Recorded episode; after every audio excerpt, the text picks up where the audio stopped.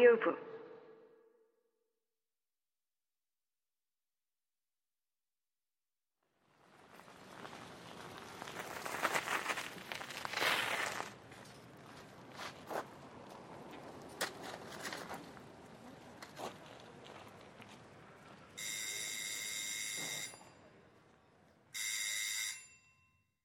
이튿날 아침 스미스 양이 보낸 편지가 왔다.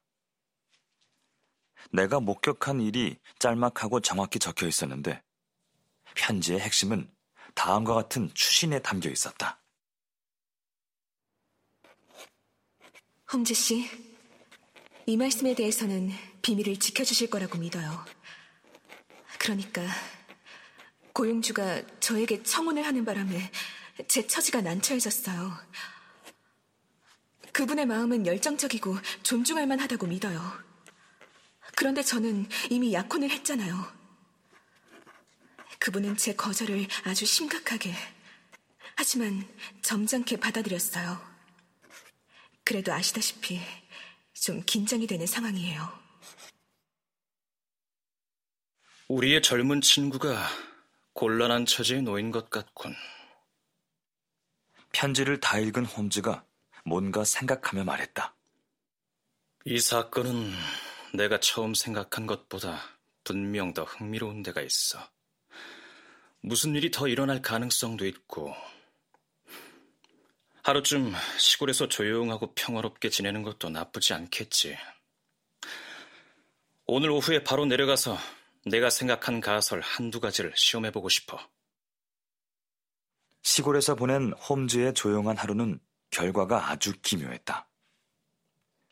그가 저녁 늦게 베이커 스트리트에 도착했을 때 입술은 찢어지고 이마에는 혹이 나 있었던 것이다. 게다가 런던 경찰국의 조사를 받아야 마땅한 남봉꾼 같은 분위기가 물씬 풍겼다. 그는 자기 모험이 재미나서 견딜 수 없다는 듯이 모험담을 들려주면서도 마냥 낄낄거렸다.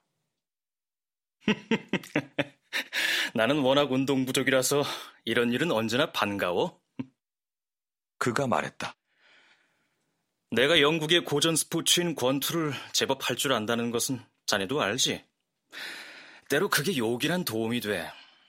예를 들어 오늘만 해도 권투를 할 줄 몰랐다면 아주 망신살이 뻗쳤을 거야. 도대체 무슨 일이 일어났는지 얘기해달라고 내가 청했다. 자네가 들렀어야 한다고 내가 말한 시골 술집을 찾았지.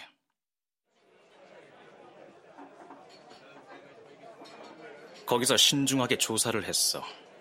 술집에 있는 동안 내가 원하는 모든 것을 수다스러운 술집 주인이 다 말해주더군. 윌리엄스는 흰 턱수염을 기른 노인인데 찰링턴 홀에서 하인 몇 명과 함께 혼자 산다는 거야. 그가 지금 목사거나 전에 목사였다는 소문도 있어. 하지만 그가 그 홀에 산 지 얼마 되지도 않았는데 그새 거기서 벌어진 사건 한두 가지를 들어보니 목사라는 생각이 안 들어. 성직자 단체에도 몇 가지 조사를 해보았지. 경력이 아주 불미스러운 그런 이름의 목사가 있긴 했다더군. 술집 주인이 알려준 게 또 있어. 항상 주말만 되면 화끈한 녀석들이 그 홀에 들른다는 거야. 특히 우들릿이라는 붉은 코수염을 기른 신사가 늘 거기서 지낸다더군. 여기까지 얘기를 들었을 때였어. 바로 그 신사가 불쑥 끼어든 거야. 실은 거기서 맥주를 마시고 있다가 대화를 다 엿들은 거지. 넌 누구냐? 원하는 게 뭐냐? 그런 걸 알아내서 뭘 어쩌려는 거냐? 말이 거침없고 수식어는 박력이 넘치더군.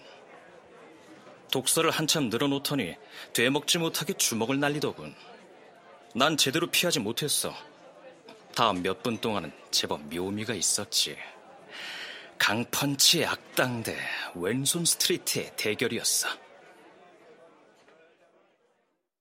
보다시피 나는 이렇게 됐고 우들리 씨는 마차에 실려 집에 갔지. 내 시골 여행은 그렇게 끝났어. 하지만 솔직히 서리주 변경에서의 하루가 즐겁기는 했지만 자네보다 더 큰 성과를 거두진 못했어.